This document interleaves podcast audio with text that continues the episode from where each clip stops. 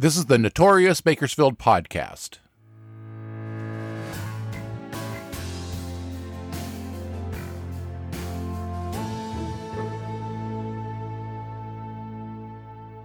I'm Robert Peterson, the host and creator of the Notorious Bakersfield Podcast.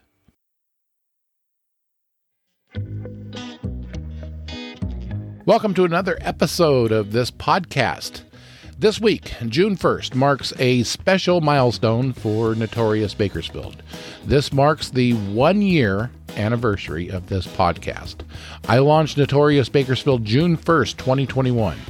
In the beginning, I was only going to do two stories a month, but after two episodes, I decided to make it a weekly thing. So here we go, every week, bringing you a Notorious Bakersfield story. In this past year, Notorious Bakersfield has had over a hundred thousand unique listeners, which I think is pretty remarkable. So, for those who have tuned in and listened to Notorious Bakersfield for the past year, thank you for helping make that possible. In the next few weeks, I'm going to be doing something different. In the year of doing this, I've gotten a lot of questions. Questions like, are you from Bakersfield? How did you get the idea to start Notorious Bakersfield? What stories affected you the most? On the Notorious Bakersfield webpage, there's an option to leave me a voice message. I'm going to give listeners an opportunity to ask me questions. I'll play those voice messages and answer your questions. So go to notoriousbakersfield.com, look for the microphone icon, and press that microphone icon to record a message. Ask me anything, and I might pick your question to use. So your voice might be on a future Notorious Bakersfield episode. Go check it out. Leave me a voice message, notoriousbakersfield.com. Look for the microphone icon and click on it. There's no question Walter and Faye Riley's family was going through some rough times for several years. The couple had five children. One son died in an automobile accident in 1949. In 1954, a 27 year old son was serving a sentence in Chino State Prison for auto theft. A 23 year old son was in Kern County Jail on a drunken driving charge and a 16 year old daughter had eloped to Illinois and had already had a child. And their youngest child, a 13 year old daughter, had been arrested by Kern County Sheriff's deputies for underage drinking. To top all of that off, couple's marriage was falling apart. Faye Riley moved out of the family's home and had filed for divorce. When Walter and Faye Riley met at juvenile court on Friday, May 7, 1954, for a hearing regarding their youngest daughter's underage drinking charge, things went from bad to awful. This is Melee at Juvenile Court.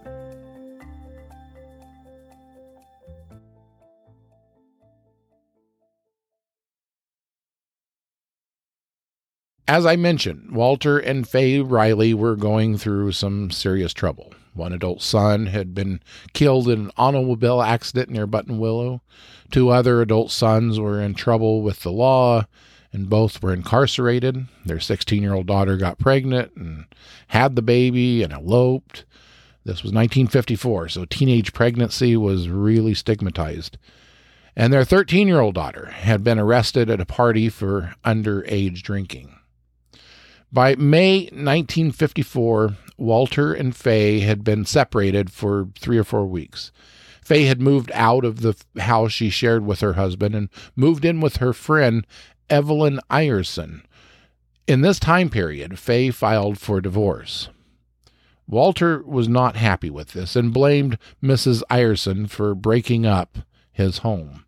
The Riley's 13 year old daughter had a hearing coming up at juvenile court related to the underage drinking charge she faced. It was never reported at the time, and I'm not certain about this, but it sounds like this daughter was in custody at Kern County Juvenile Hall. The hearing at the juvenile court was scheduled for the morning of Friday, May 7th, 1954. Fearing that her estranged husband would show up at the hearing, Fay asked, and Mrs. Ireson agreed to accompany her to court. The two women arrived at the juvenile court building on Ridge Road in East Bakersfield at about 9 a.m. Fay was right. Outside the court building was her estranged husband, Walter. The man was pacing back and forth on the sidewalk waiting for his wife. Fay and Mrs. Ireson walked past him and entered the juvenile court building. Walter stepped in behind the two women and asked to speak to his wife alone in the hallway. Fay told Mrs. Ireson it would be fine.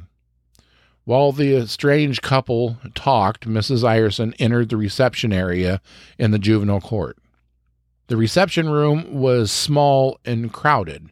There were 30 to 40 people already in the room.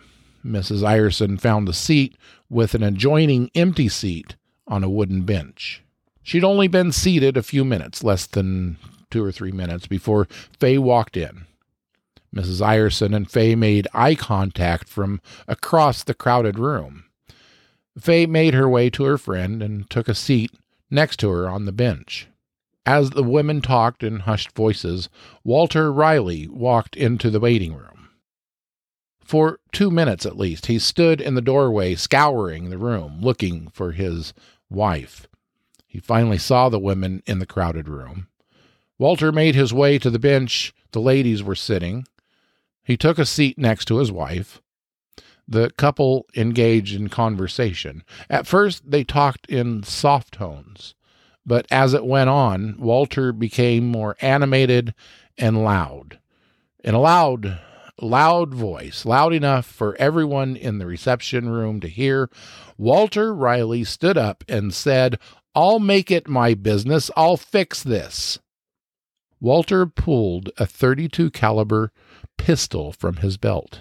Fay jumped to her feet. She began running to the exit. She yelled, No, don't shoot, don't shoot.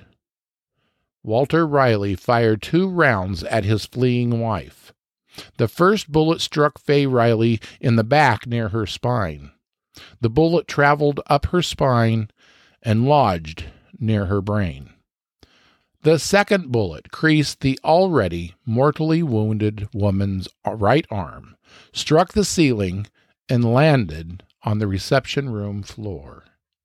Walter fired a third time. This bullet struck a fleeing bystander in the buttocks. Another bystander, 39 year old mechanic William Rigdon, grabbed Walter Riley from behind in a bear hug. He grappled with the gunman for a few seconds. Walter managed to pull the trigger a fourth time.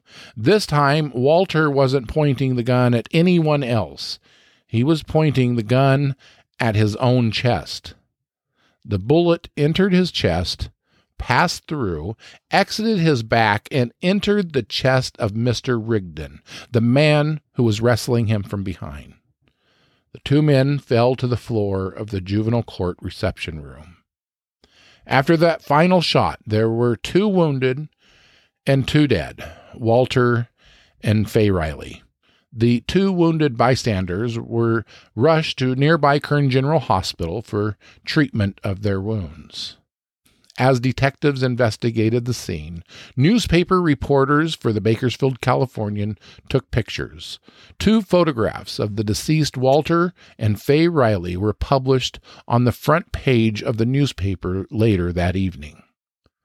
Four days later, the Kern County coroner held a hearing into this tragedy.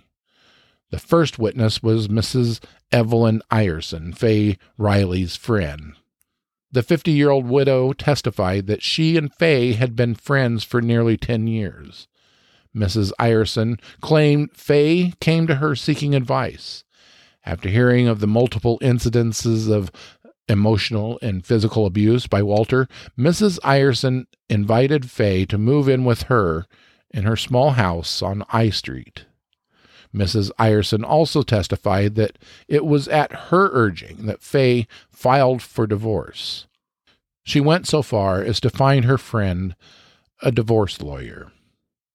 Mrs. Ireson claimed since she did these things for her friend, of course, Walter Riley blamed her for his failed marriage. Another witness at the coroner's hearing was Mr. Rigdon, the man who was wounded by the same bullet that passed through and killed Walter Riley. Mr. Rigdon recounted how he wrestled Walter Riley. The Bakersfield Californian noted that despite being wounded in the chest four days earlier, William Rigdon didn't exhibit any signs of his injury. Other witnesses testified to seeing the couple waiting in the juvenile court reception room. They all pretty much said the first sign of trouble was when Walter Riley yelled and pulled the gun from his belt.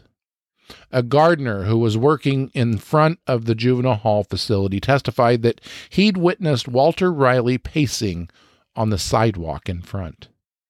This witness said he looked like a caged animal. Kern County Coroner Norman Howes ruled that Fay Riley's death was a homicide committed by her husband, and he ruled Walter Riley's death a suicide. Remember to follow Notorious Bakersfield Podcast social media pages. We're on Facebook, Twitter, and Instagram. Pictures related to each story, including this one, are uploaded to our social media pages. And don't forget to subscribe to Notorious Bakersfield on whichever app you use to listen to podcasts. We're on Apple, Spotify, Google, every podcast app that's available. Don't forget about the messages. If you have a question for me, you can record a voice message from notoriousbakersfield.com and I just might answer your question on a future Notorious Bakersfield episode. Resources used to research this story the Bakersfield Californian. Thank you for listening to this episode of the Notorious Bakersfield podcast. Remember to tune in next week, next Tuesday, for another Notorious Bakersfield story. Have a good week.